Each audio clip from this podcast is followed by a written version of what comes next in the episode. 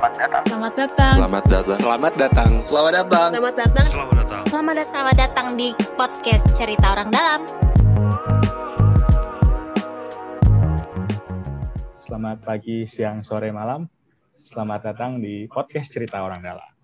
Kembali lagi dengan saya, Nobi, yang akhirnya menguasai lagi podcast eh, Cerita Orang Dalam bareng sama Dodit. akhirnya saya jadi host lagi karena kasihan Mas Novi kalau sendirian terus ya. Sepian kayaknya. Oke, oke.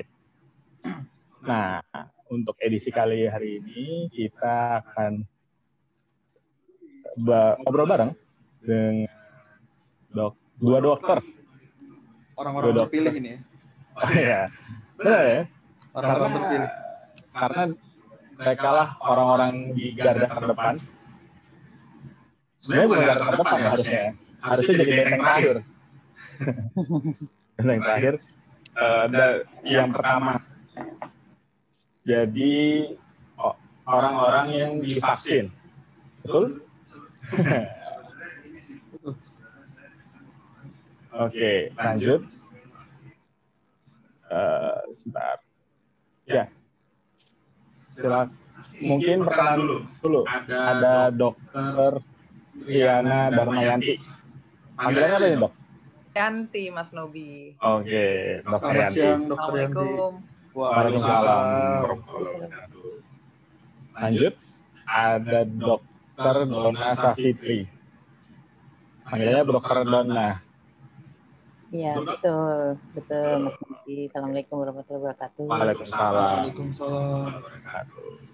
Ini sebelumnya Dokter Triana dan Dokter Dona dari background dokter yang sama ya? Maksudnya sama-sama dokter umum kah atau dokter apa? Dokter Mungkin bisa jelasin dok. Mm-mm. Ya, eh, saya background awalnya sama persis. Kami itu satu angkatan. Dulunya Oh. mahasiswanya koasnya bareng terus dan sampai sekarang kami masih main bareng ya Don ya. Kita satu geng Ya. kebetulan aja nih. Tapi kemudian eh, kami mengambil spesialis yang berbeda. Saya dokter spesialis anak dari FKUI dan dulu juga dokter umumnya dari FKUI. Ya, kalau saya eh, dokter umum dari FKUI dan ambil spesialis bedah plastik sekarang. Waduh. Mungkin Dudit butuh dok. Ya. Mau pakai plastik apa? Belang-belang. Ya, kantong kresek aja dok biar murah. Udah nggak boleh sekarang Mas Nobi. Oh iya, nggak boleh. nggak boleh. Di Jakarta tuh nggak boleh. Ya, bu- sebagai pengulaan nih, eh, tadi kan dokter Yanti eh, di dokter anak itu kalau nggak salah juga menjabat satu organisasi sebagai apa dok? Eh, saya ketua bidang organisasi di Ikatan Dokter Anak Indonesia atau disingkat IDAI Jakarta Raya. Jadi kita nyebutnya IDAI Jaya. Hidayah Jaya. Oke. Hmm. Nah kalau dokter Dona juga sekjen ya kalau nggak salah. Ya, saya saya kalau bedah plastik itu organisasinya namanya Perapi. Saya kebetulan sam- eh, udah enam tahun ini jadi sekjen di Perapi. Oke, it, siap. Nah ini tuh orang-orang penting ya. Oh jadi kalau kedokteran itu setiap uh, beda bidang ada organisasi yang masing-masing dok ya? Saya kira ada di bawah satu satu organisasi gitu enggak ternyata ya? Iya, eh, satu kita semua di bawah ID, ya Oh, gitu. pengurus besar ID. Lalu di bawahnya itu spesialis namanya perhimpunan, gitu. Jadi Oh, perhimpunan oke. spesialis. Jadi ada perhimpunan tuh ada Perapi, ada IDAI, tapi semuanya induknya ke ID. Oh gitu. Ya. Paham, Pak. Siap. Nah sebagai permulaan nih, mungkin eh, bisa curhat dikit dong dengan isi dari bulan Maret ya. Maret eh, awal pandemi sampai sekarang bulan Januari 2021 eh, dokter ketika praktek nih di rumah sakit pengalaman-pengalaman apa sih yang mungkin bisa diceritain ke kita teman-teman? Dari mungkin dokter yang mungkin Ya, eh, pengalamannya sih eh, yang jelas eh, da- sejak awal pandemi itu langsung terasa sekali ya pasiennya kalau kunjungan tuh sepi. Dan dokter anak itu kan eh, ma- mungkin setengahnya lah ya itu imunisasi ya. Artinya Oh. imunisasi itu kan anak sehat ya kan. Anak sehat itu kan bukan eh, kasusnya imunisasi itu emergency istilahnya ya kan. Jadi artinya kalau dia tidak terpaksa kan dia tidak ke rumah sakit. Kalau kita kepepet, walaupun kita takut, kadang-kadang keluar kita mau nggak mau ke rumah sakit. Tapi kalau imunisasi, karena itu bukan kasus emergensi, akhirnya itu sebagian pasien menganggap ya nanti-nanti saja. Nanti. Gitu. Itu pengaruh. Dan bisa mungkin kalau saya bisa dihitung bisa sampai sekitar mungkin bisa sampai tinggal 10 persen, 20 persen kunjungannya. Tapi di lain pihak ya itu kita harus menangani pasien-pasien yang uh, berisiko COVID atau dicurigai COVID. Tapi yang menarik tanda kutip artinya disayangkan terus terang kalau di dokter anak itu adalah karena ketakutan pasien ke rumah sakit. Jadi kasus-kasus lain nih kita nggak bicara COVID itu kalau datang tuh udah pada jelek-jelek Mas Robi. Oh. Eh, uh, karena uh, ya itu tadi kalau belum kepepet mereka belum ke rumah sakit. Sebagai contoh nih, ya, jadi. ya. Sebagai contoh nih DBD demam berdarah dengue gitu ya. Dulu tuh sebelum pandemi kadang pasiennya orang tua yang maksa dirawat mas Nobi jadi baru hari pertama terus baru NS1 namanya pemeriksaannya positif minta langsung dirawat aja. Kalau kita udah jelaskan ini belum belum belum hari kritisnya belum masuk bu. Nanti anaknya bete nanti tenang aja nanti hari keempat lagi kita cek ulang kalau memang ini kita masuk kalau enggak. Sekarang Mas Nubi kemarin bukan sekarang ya beberapa bulan lalu kita lagi mengalami musimnya DBD tanda kutip itu datang tuh trombosit udah tinggal dua puluh ribu, tiga puluh ribu, padahal normalnya dua ratus ribu ya. Sebagai contoh kayak gitu. Diare juga begitu. Datang sudah dehidrasi berat gitu kan. Jadi karena itu tadi. Jadi sangat sayang uh, ada mispersepsi gitu. Kira-kira kalau pengalaman sih itulah dari saya terutama. Gitu. Oke. Nah, kalau dari dokter Dona nih, mungkin ada yang bisa di-sharing-sharing sebagai dokter bedah plastik selama dari bulan Maret sampai bulan Januari? Iya, mungkin pertama-tama kita samakan persepsi dulu ya, soalnya ya. orang kalau udah ngomong bedah plastik tuh langsung mikirnya mancungin hidung, ya. terus gedein mata, apalah gitu. Sebenarnya bedah plastik itu uh, ada dua bidangnya ya. Yang satu itu estetik tadi yang mancung-mancungin segala macam, hmm. jadi yang udah normal kita buat jadi lebih bagus lagi. Terus ada yang rekonstruksi namanya. Rekonstruksi itu yang nggak normal, misalnya bibir sumbing kita perbaiki gitu ya. Terus apalah misalnya kecelakaan, uh, oh, yeah. patah tulang wajah kita perbaiki. Nah itu itu namanya rekonstruksi. Jadi memang di, dari awal pandemi itu yang pasti langsung berhenti itu estetik Orang semua ya. pada takut dulu nih, nggak berani ngapa-ngapain. Ya, Rekonstruksi otomatis juga e, berhenti kecuali, nah ini ada kecualinya, kecuali yang sito atau yang e, e, gawat darurat. Sito itu gawat darurat. Kayak mis, e, misalnya e, apa ya, ya saya waktu awal pandemi itu pernah dapat yang apa mukanya dibacok gitu ya, jadi kebelah gitu oh, mukanya. Wah, seru banget tuh mau nggak mau namanya sito ya walaupun dengan tetap harus di apa dioperasi dengan protap uh, kesehatan yang ketat gitu. Uh, terus apalagi? Ya seperti semacam itu. Jadi kalau kerjaan bedah plastik memang tidak pernah berhenti cuman jadi lebih rumit sedikit gitu. Karena kita harus swab dulu harus periksa benar-benar supaya jangan jadi kita konyol sendiri gitu. Eh, mungkin nah sekarang setelah mulai bulan apa ya? Itu kita Maret ya? Maret April Mei Juni. Jadi mulai Juli Agustus udah nggak bisa ditahan-tahan lagi yang memang harus yang rekonstruksi lain yang yeah. memang harus. Kasihan juga ya dong kalau ditahan. Iya seperti misalnya bibir sumbing. Bibir sumbing itu kan eh, paling optimal itu untuk bibir diperbaiki pada usia tiga bulan Hmm. Ini uh, apa pada pasien ini uh, pasien-pasien yang udah tertunda itu jadi yang nggak bisa ditahan-tahan lagi ya udah akhirnya mereka datang juga ke rumah sakit dan kita operasi tetap dengan uh, apa ya uh, protokol kesehatan yang ketat. Gitu. Sampai sekarang kalau sekarang kayaknya estetik juga udah udah mulai tapi ya tetap kita semua harus kerjakan dengan protokol kesehatan yang ketat. Kalau saya sendiri pribadi khusus untuk daerah hidung mulut saya belum kerjakan kalau untuk estetik. Tapi hmm. kalau yang cuman hmm, mata atau facelift ya masih dikerjakan. Mulai rame lagi dok ya sekarang dok ya? Ya karena ya itu saya bilang nggak bisa lagi ya nahan-nahan orang untuk hmm. uh, orang-orang itu sendiri juga mereka uh, saya udah harus ketemu nih dok harus ini harus ini ya ya sudahlah gitu. Tapi kita lihat aja kayak sekarang kebetulan saya di rumah sakit Polri ya, yang rumah sakit Oh, itu cuma rame ya, loh? Oh ramai ramai terus. BPJS ya biasanya kayak gitu. ya? Iya, tapi uh, kita seminggu ini uh, libur dulu uh, apa uh, kamar operasi sentralnya karena ada 24 pegawainya yang uh, positif khusus untuk IBS saja untuk instalasi bedah sentral. Jadi kita libur dulu, uh, cuman dibuka untuk situ aja. Oke, yang gawat darurat doang ya, Bro ya? Ya, yang hanya yang gawat darurat saja. Uh, buat dokter Yanti sih penasaran sih dok. Dokter Yanti kan spesialis anak ya. Jadi kalau misalnya ada uh, anak kecil gitu yang misalnya kontak erat dengan pasien COVID, itu uh, proses swabnya apakah dilakukan uh, oleh dokter anak juga atau uh, sama nakes biasa? Soalnya kan mungkin uh, karena dokter Beda anak ya, ya, jadi uh, anak. punya punya spesialisasi gitu untuk menenangkan anak atau gimana? Iya, eh, sama saja nggak dibedakan.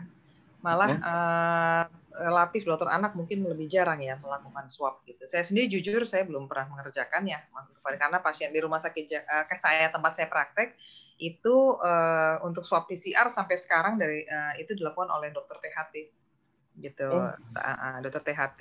eh, tapi kemudian setelah ada swab antigen ya yang rapid itu eh, jadi ke nakes yang lain yang dilatih sebelumnya ya mungkin tugas lab dan sebagainya gitu. Dan sebetulnya nggak apa-apa lah maksudnya. eh, selama ini sih kalau saya perhatikan, eh, insya Allah alhamdulillah nggak ada masalah juga sih anak-anak. Kan mereka tuh lebih takut lihat jarum kan daripada lihat itu sebetulnya ya. Nah, Lebih kalau orang takut dewasa ya, ya? lebih takut lihat swab. Termasuk saya sebetulnya. Anak, kan diambil darah daripada dicolok-colok. Kalau anak-anak enggak loh. Kalau kalau perhatikan ya gitu. Hmm. Saya lihat dari rumah sakit termasuk yang di puskesmas. Karena kebetulan minggu lalu saya kan swab antigen di puskesmas ya, prasyarat untuk eh, datang ke kota. Saya lihat anak kecil ya duduk aja anteng. Saya rasa kalau dia lihat jarum dia lari tuh. Tapi paling bersin-bersin gitu. Jadi nggak. Insya Allah termasuk bayi juga nggak ada masalah. Hmm. Malah lebih mudah sebetulnya karena hidungnya kan pendek ya. Makin Itu. main kayak dokter Donato Iya, karena iya. pakai masker nggak ketahuan dia mancung banget. Jadi kalau dia mungkin agak susah di swab. Masuk Kalau saya mungkin ya. gampang. Hmm. Apalagi anak kecil lebih gampang sebetulnya. Oke. Belum tahu aja tuh anak kecil ternyata setelah di swab rasanya lebih sakit daripada disuntik. iya betul. makanya. Kalau antigen tuh lebih dalam ya, lebih sakit sebenarnya. Oke oke oke. Nah, ini tadi mungkin saya, saya tertarik ngobrol sama dok, dokter Donas yang dokter di RS Polri juga ya. Dre? Eh, saya ya salah satu di rumah sakit Polri. Eh, mungkin ada apa ya? Sebagai orang yang melihat keramaian, keriuhan eh, rumah sakit gitu mengelola atau eh, apa ya, megang pasien COVID yang banyak begitu banyak gitu. Mungkin ada curhatan-curhatan dengan kondisi rumah sakit sekarang Ada ada apa maaf? curhatan dari nakes-nakes apa udah pada capek atau gimana Kalau capek sih enggak ya, karena kayaknya kita kan ya seperti tadi dibilang dokter Yanti, eh, awal itu eh, pasien kita malah justru berkurang gitu loh. Eh, malah justru dengan adanya COVID ini kita untuk untuk sampai ke operasi itu pasien perlu tahapan yang lebih sedikit lebih rumit lah gitu. Hmm. Karena ada harus ada swab, harus ada periksa darahnya juga sedikit eh, beda sedikit beda gitu. Jadi mm, nah, kalau dari nakes sih beda, cuman ya memang keluhan kami sih sama aja gitu bahwa kalau bolak-balik harus di swab ya kita kan juga bolak-balik harus di swab gitu. Hmm. Kadang ada pasien curiga ya kita juga mesti di swab lagi gitu. Mungkin Hmm. keluhannya hidung lubang hidung tambah gede aja.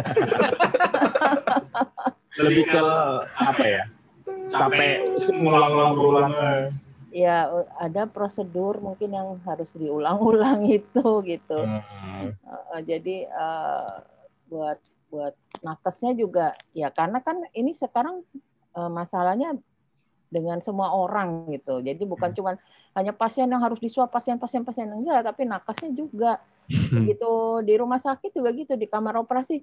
Begitu hari ini ada ternyata kecolongan kadang-kadang kan gitu ya suka kecolongan nggak ngerti juga gimana pokoknya ada yang swabnya positif wah langsung semua yang hari itu semuanya harus Ah. diswab tuh Kalau Padahal boleh dibilang kita baru misalnya baru di swab misalnya minggu lalu atau dua minggu yang lalu gitu tapi ya tetap aja kita mesti di swab juga karena emang eh, dari rumah sakit begitu. Jadi mungkin yang dibilang agak ribet itu begitu untuk COVID-nya ini gitu.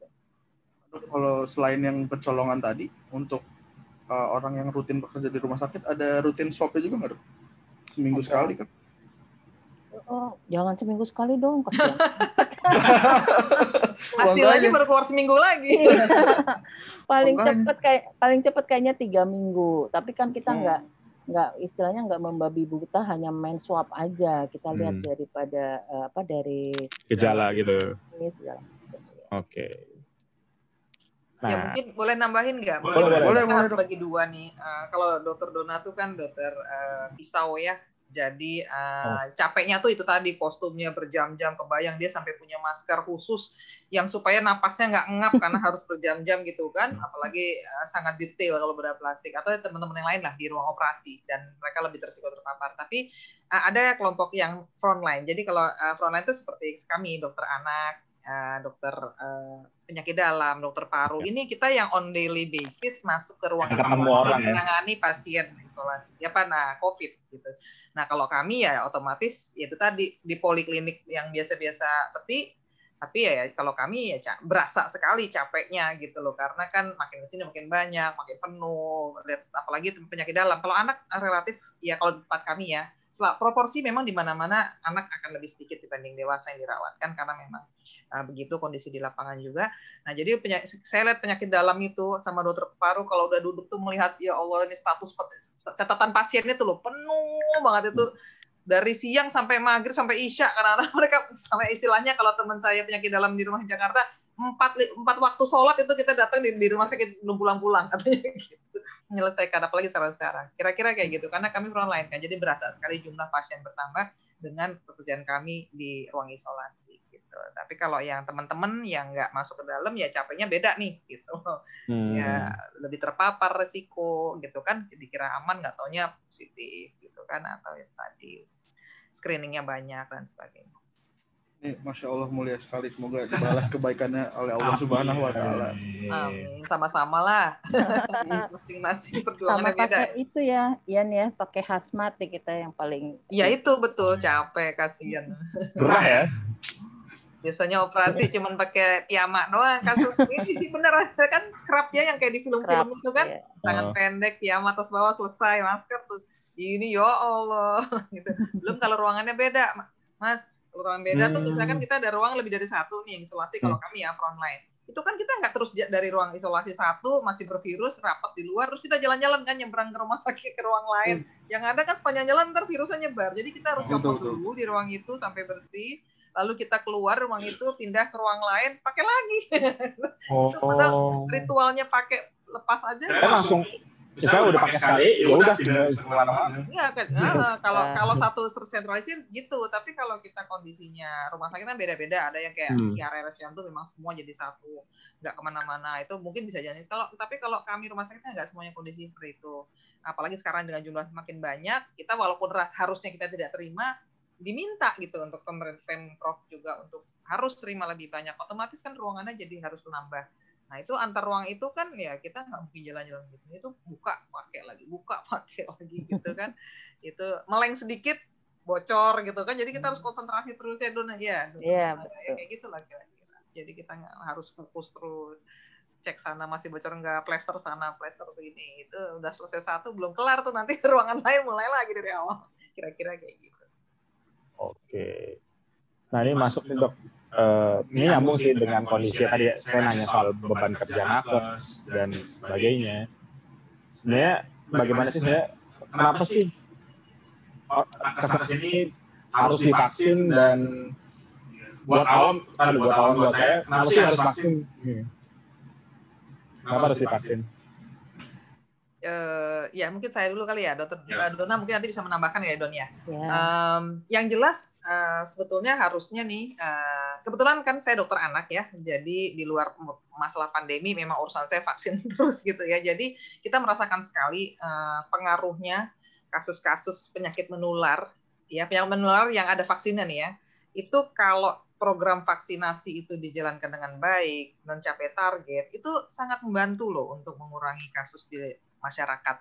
ya dan itu namanya kita bilang earth immunity kan kekebalan dari uh, kelompok gitu. Itu yang bagus jangan kayak sekarang ada yang tidak setuju vaksin mengenai earth immunity dengan biarin aja kena sendiri. Ya keburu mati semua nanti kan gitu kan. Jadi yang bagus tuh earth immunity memang dari vaksin dan uh, jadi sebetulnya harusnya vaksin ini didapat uh, harusnya semua orang dapat lah gitu mas Tobi.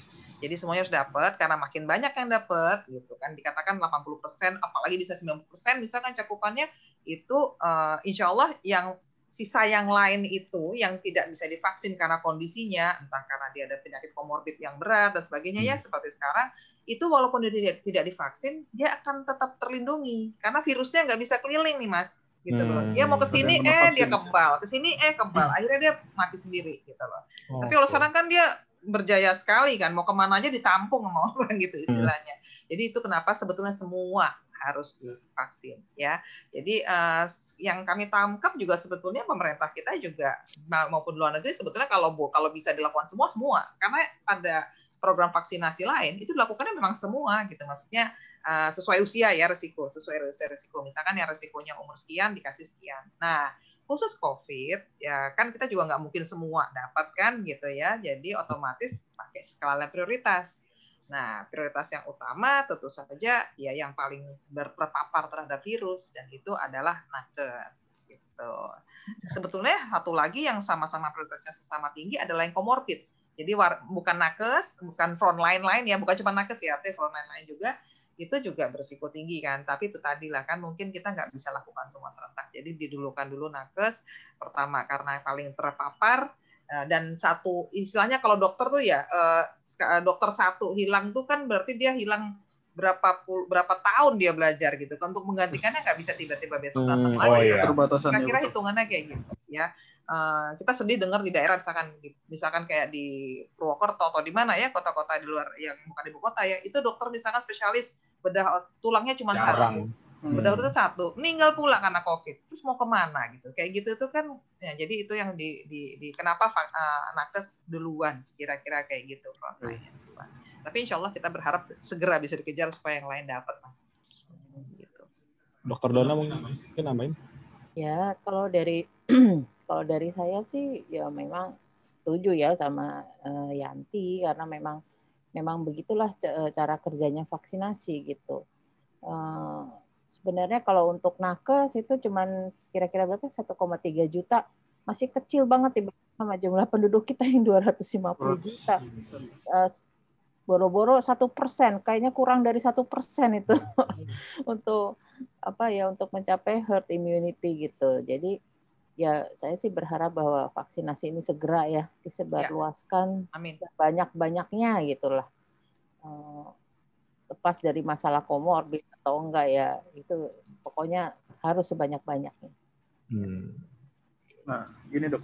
Jadi kan kita semua tadi udah dengar ya apa beratnya medan perang di frontliner bagaimana. Dan setelah itu makanya dokter Yanti dan dokter Dona terpilih menjadi orang-orang pertama yang mendapat vaksin gitu ya.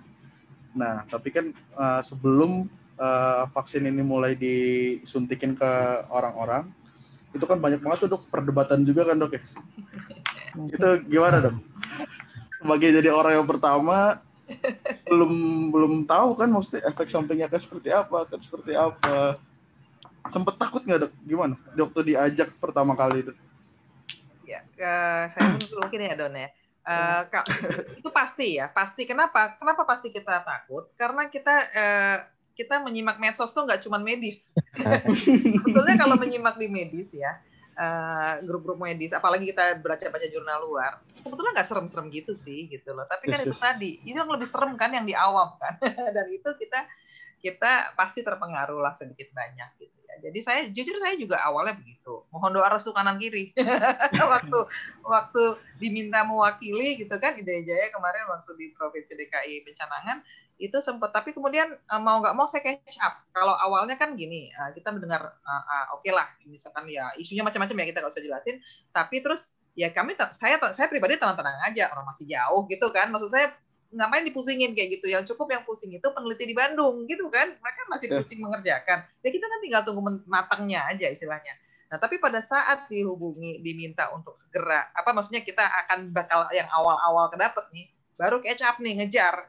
Nah setelah setelah kita saya sendiri ya saya mencari uh, ke mana-mana ya masuk referensi yang valid dari luar negeri dalam negeri kemudian bahkan sampai minta waktu diskusi via telepon langsung dengan senior saya memang dokter Kiki Samsi namanya ya itu masya Allah. Itu satu jam saya sampai hari minggu itu kontak beliau. Itu uh, akhirnya ternyata memang ya apa yang kita takutin ya gitu loh ketika. Hmm. jadi sebetulnya sih nggak ada. Dan apalagi uh, kita kalau ngomong spesifik ya Sinovac dulu ya ya.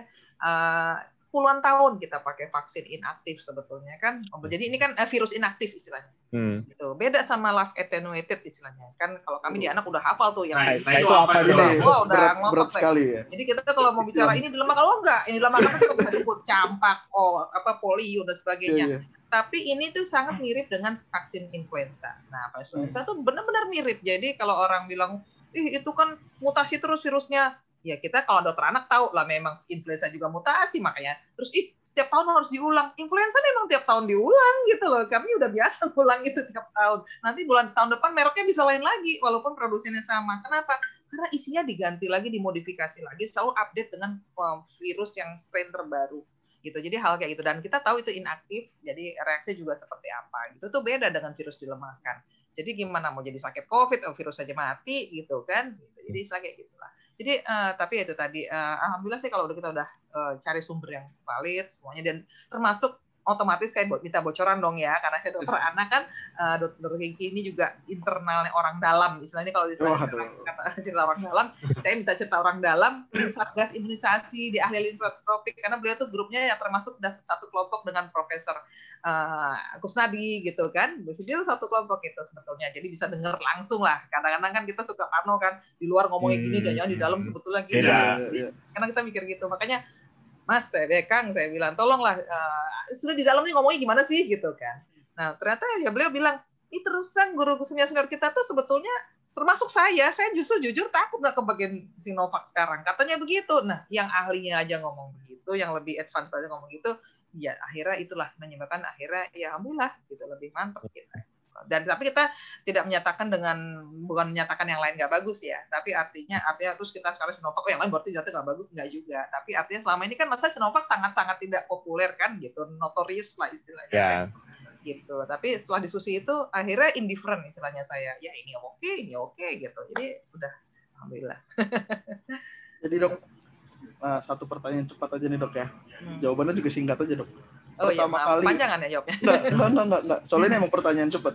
Jadi uh, pertama kali ditelepon untuk uh, jadi orang yang divaksin pertama, itu reaksi dokter pertama kali uh, senang karena divaksin pertama kali atau takut karena divaksin pertama kali? Singkat aja dok. Senang itu atau saya takut? bilang awalnya pas ditelepon ya takut kan. Takut, Jadi saya ya? senang uh, tenang itu bukan senang ya, tapi tenang itu setelah nanya kanan kiri, memantapkan hati untuk maju. Ya, Sebetulnya okay. bukan saya ditelepon untuk saya sih, gitu. Harusnya menurut saya. Ketua Ida Jaya kan harusnya. Okay. Tapi kan ada kriteria ya kan, jadi harus yes. gini dan dari beberapa yang harusnya tercalon yang lebih layak lah daripada saya itu ternyata semuanya tidak bisa lolos gitu loh. Jadi ya saya yang lolos kayak gitu. Sebetulnya gitu. Awalnya kita tunggu-tungguan. Oh, dokter Dona gimana dok? Waktu pertama kali ya dok. Jadi uh, kalau saya sih uh, hmm, gimana ya? Saya lebih senang saya uh, nyimak gitu. Jadi kalau kayak saya sama Yanti punya grup uh, WA grup gitu ya, yang kita saling diskusi lah plus minusnya gimana.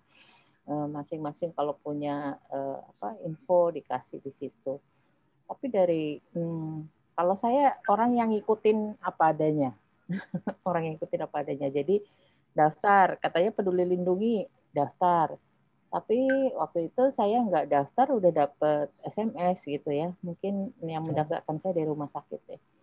Uh, udah dapet SMS kemudian saya cuma ngikutin stepnya aja. Memang sempat nggak bisa yang daftar ulang itu sempat nggak bisa. Tapi begitu. Jadi saya pertama kali dapat SMS itu 2 Januari. 2 Januari bahwa udah terdaftar. Terus ada linknya tapi saya nggak saya nggak nggak nggak peduli saya pikir ah masih lama itu ya udah nanti nanti aja sambil cari-cari info gitu uh. cari info terus sudah nah terus waktu uh, pas saat Pak Jokowi disuntik itu hmm. tanggal 13 ya tanggal 13 yeah. terus, terus saya jadi ingat eh saya kan punya link ini gitu jadi sambil Pak Jokowi disuntik sampai saya coba link ini saya klik gitu oh ternyata bisa masuk nama saya udah ini langsung saya pilih di rumah sakit Polri karena tempat paling dekat lah sama rumah Hmm. saya gitu ternyata tuh sudah langsung terdaftar jadi saya nggak mengalami itu yang eh, apa yang kesulitan kesulitan yang orang-orang pada eh, kalau mungkin di WAG yang nakes-nakes itu banyak yang nggak bisa Bisa daftar. Mm, Saya cuman sekali pertama karena saya nggak klik linknya gitu, jadi saya langsung masuk peduli lindungi nggak bisa. Jadi akhirnya saya klik linknya ternyata bisa, semuanya itu smooth langsung itu jadi hari Jumat kemarin itu saya udah divaksin.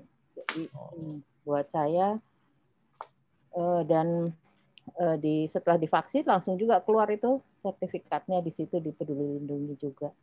Jadi saya termasuk mungkin orang yang beruntung Yang karena beruntung ya dok.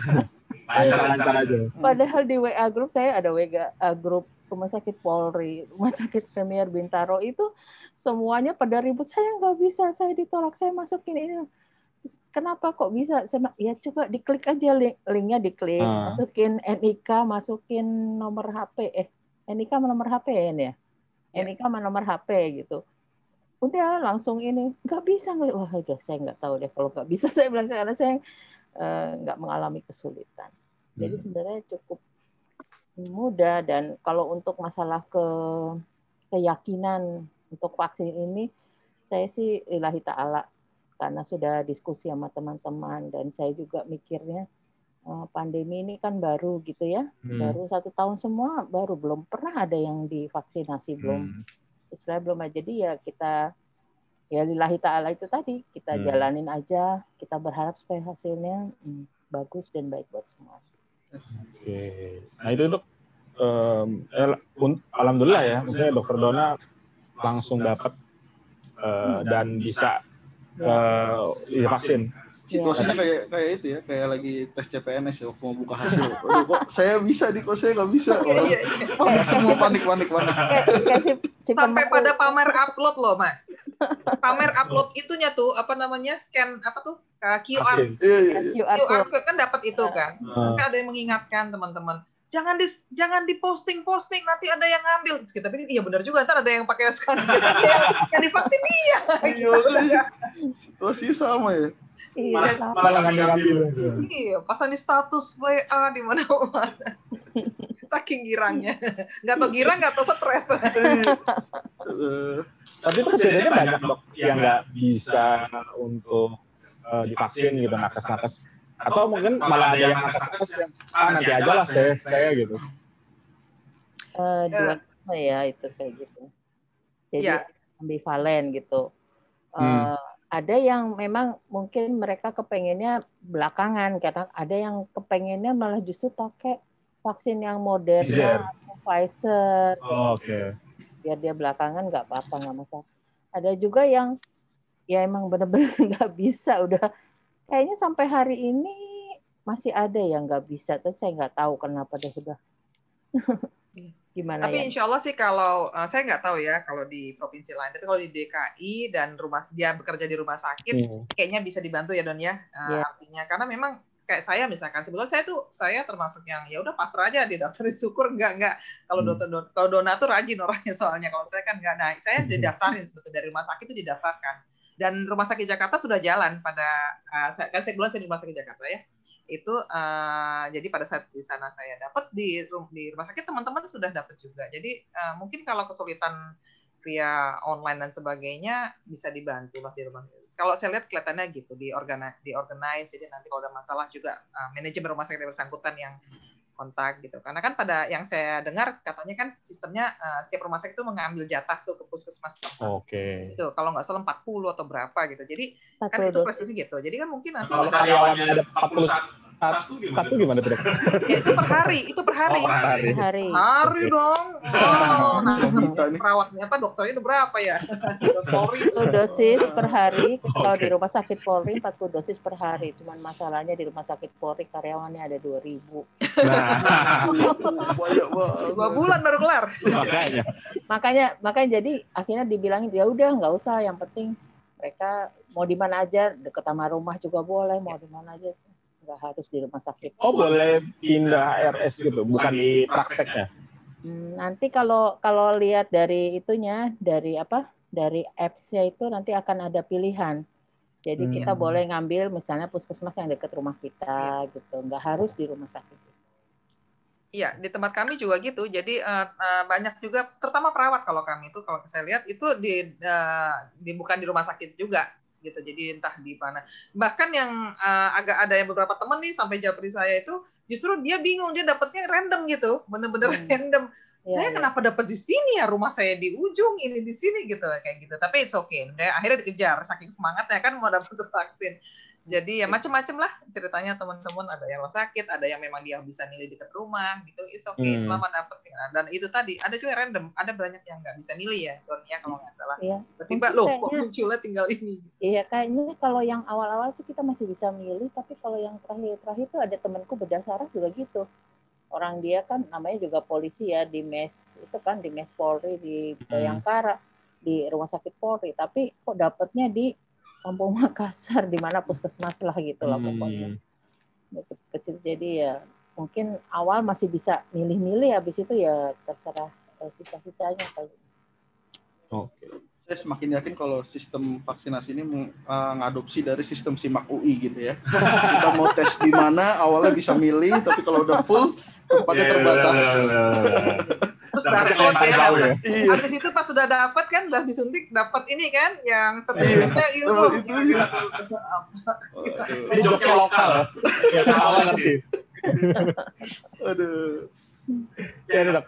Tapi pas oke pas dapat SMS terus klik klik link kayak ada checklist checklist gitu nggak sih yang mesti diisi atau atau borang-borang dan segala macam kayak simak UI SIMAK UI persis. Oh ya setelah eh, oh ya saya ingat-ingat lagi. Ya paling cuma ditanya penyakit komorbid biasanya. Oke. Eh, terus apa lagi ya? Ya Udah komorbid aja kayaknya Ya, ya, komorbid jenis aja kelamin kayaknya. usia otomatis. Karena ya. karena yang lainnya kayaknya udah ditapis duluan kan ya Yan. ya? Oh, Iya, iya, oke. betul.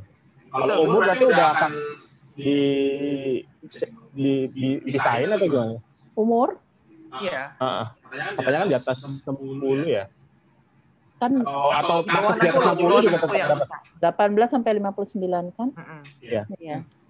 Iya, otomatis sih kayaknya. Jadi eh, kalau saya mengalaminya adalah gini, kan saya didaftarkan dari rumah sakit. Rumah sakit Hmm. diedarkan untuk ngisi. Pokoknya tiba-tiba terima aja gitu SMS Anda Oke. masuk di eh, ini pertama gitu. Ini kan berarti kan dapat dari rumah sakit ya gitu.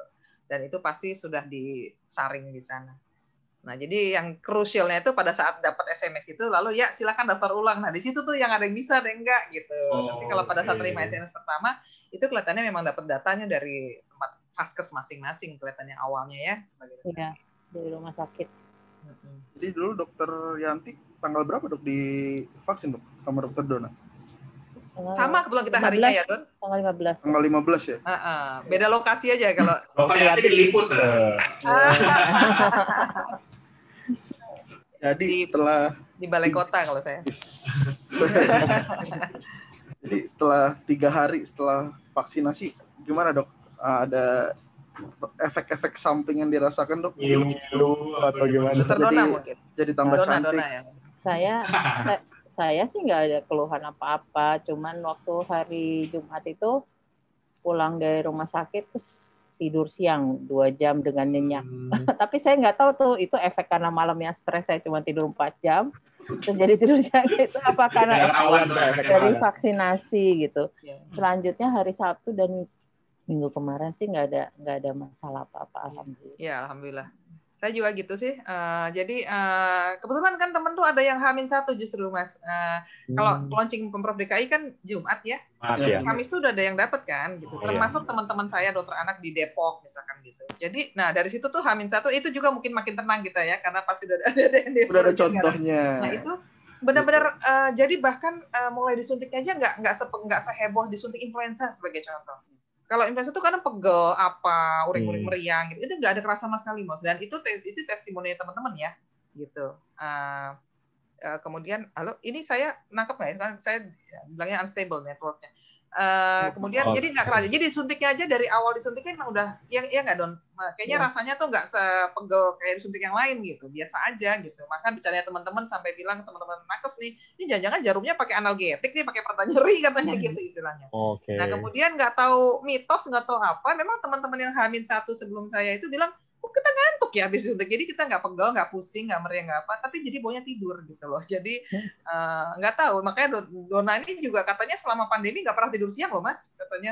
Tiba bisa tidur dua jam nyenyak. Nah itu saya nggak tahu tuh koinsiden. Jadi trik untuk tidur siang adalah disuntik vaksin. Iya. Jadi saya jadi khawatirnya kalau ada yang insomnia, takutnya dia minta suntik vaksin dua minggu sekali. Gitu. Jangan dong. Tapi eh, normalnya dok kalau misalnya vaksin gitu eh, efek sampingnya apa dok normalnya? Ya Pegel-pegel mungkin tadi ini itu. saya kali ya, ya karena yang biasa vaksin. eh, Oh iya, yang, imunisasi yang anak. bukan normal tapi artinya yang mungkin dirasakan Ya, ya, yang artinya nggak selalu. Jadi kasusnya juga nggak selalu ada.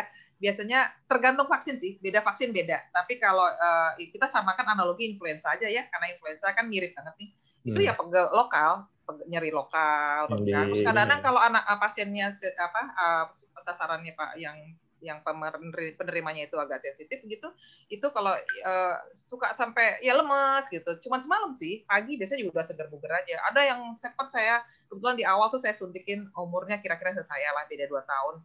Kan dulu kan di awal direkomend tuh kalau selama pandemi ini eh, sebaiknya dikejar lengkapi influenza sama pneumokokus. Karena kalau Itu. mereka bat Iya vaksin itu untuk untuk dewasa juga jadi nggak cuma anak-anak karena kalau mereka ketemu bareng nih kena kena covid juga lalu influenza juga atau kena pneumokokus juga ya itu lebih parah dan memang eh, datanya begitu. Nah jadi akhirnya kita vaksin covid belum ada jadi semua waktu dikejar tuh influenza sama vaksin. Nah itu saya menyuntikkan ke teman saya ke kakak kelas saya suami istri misalkan yang satunya nggak ada keluhan apa-apa Hmm. suntiknya persis sama dua macam tapi saat istrinya itu istilah kita tepar ya jadi dari suntik wah udah lemes nggak kuat bangun dan sebagainya ya?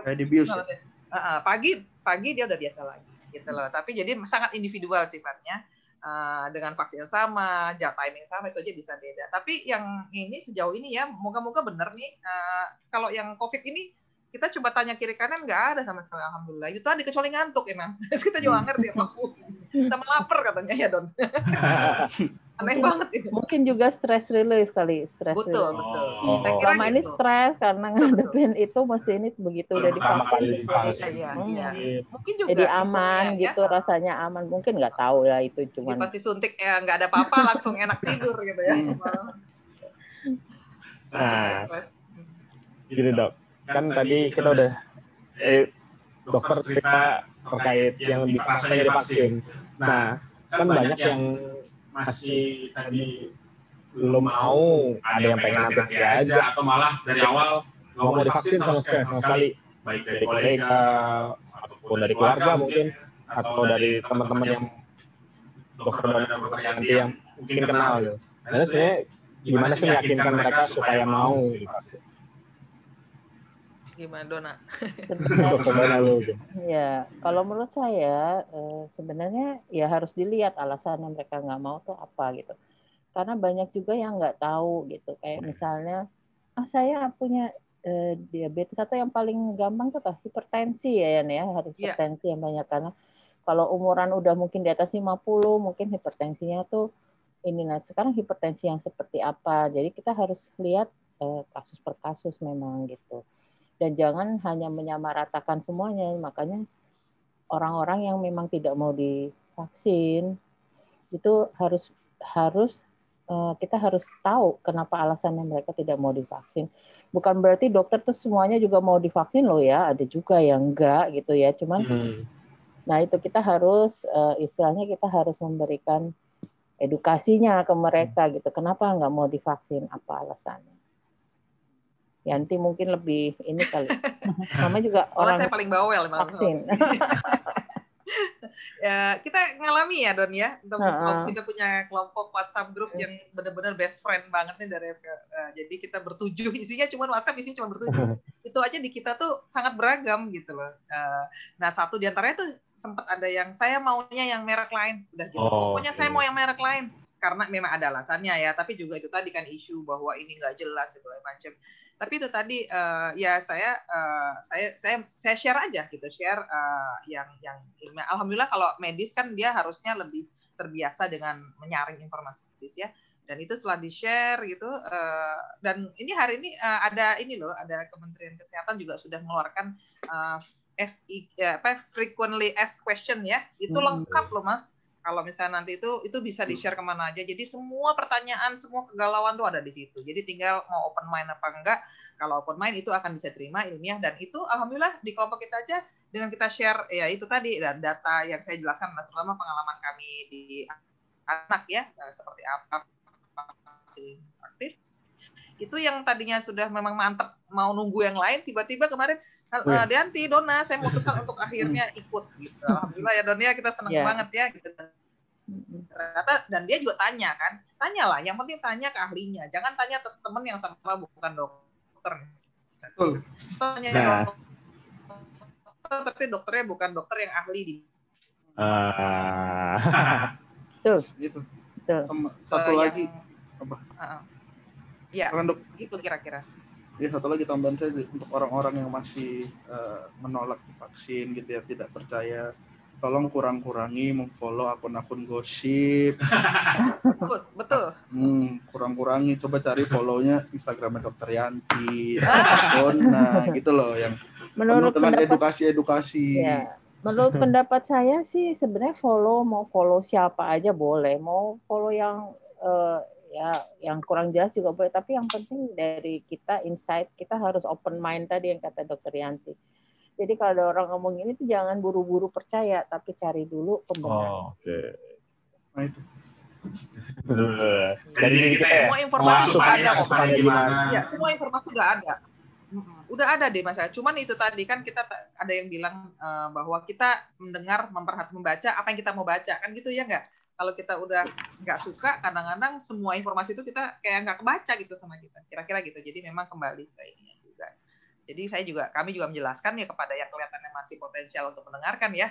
Kalau iya. kira-kira udah itu udah udah itu itu lost case istilah kita kalau kita mendingan kita fokus ke yang lain. Tapi insya Allah dengan uh, selama ini saya percaya bahwa dengan sudah berjalan kan Eh, banyak isu yang bisa dihapus karena sudah berjalan. Sebagai contoh ya itu tadi isu yang jarumnya kenapa begini, uh, botolnya kenapa begitu, gitu kan, uh, efeknya gini. Nah itu kan setelah jalan kan bisa lihat sendiri. Bahkan hmm. saya juga saya posting tuh mas di di medsos saya, nih saya mau disuntik ini botolnya kayak gini, ini gini.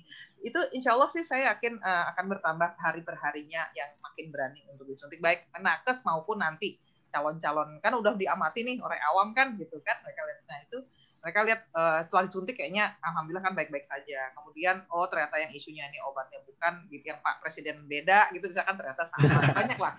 Jadi uh, saya yakin uh, dengan kita lebih terbuka dengan semuanya kita share di masyarakat itu mereka berani lah gitu. Jadi uh, ya tinggal itu tadi kalau yang hmm. memang nggak percaya biasanya memang mau kita apakan juga biasanya nggak bisa juga biarkan saja. Jadi setelah dokter Dona dan dokter Yanti sudah divaksin, udah mau jalan-jalan tanpa masker. Nah, ini bagus pertanyaan bagus banget. Udah siap ya? Uh, iya Pak Pak Gubernur sendiri sudah mengingatkan semua lah ya Menteri Kesehatan sudah mengingatkan Pak Gubernur juga sudah mengingatkan ahli-ahli sudah mengingatkan bahwa sebetulnya vaksin itu untuk membuat kita kebal ya kalau mau membuat orang lain kebal itu kalau immunity tadi itu ya Don ya jadi yeah. kalau mencapai 8 persen lah at least gitu loh. Uh, tapi kalau kayak sekarang itu benar-benar cuma buat kita. Jadi uh, selama masih jauh nih jalan kita masih panjang. Jadi selama itu tuh selama kita masih uh, tidak 3 m sekarang 5 m bahkan ya itu tetap aja bahaya. Jadi istilahnya kalau saya nih kasarnya saya selalu bilang bahwa kalau orang yang ingin divaksin itu cita-citanya supaya bebas ke mana-mana, dia merasa kebal dari mana itu adalah orang-orang egois kalau boleh saya bilang.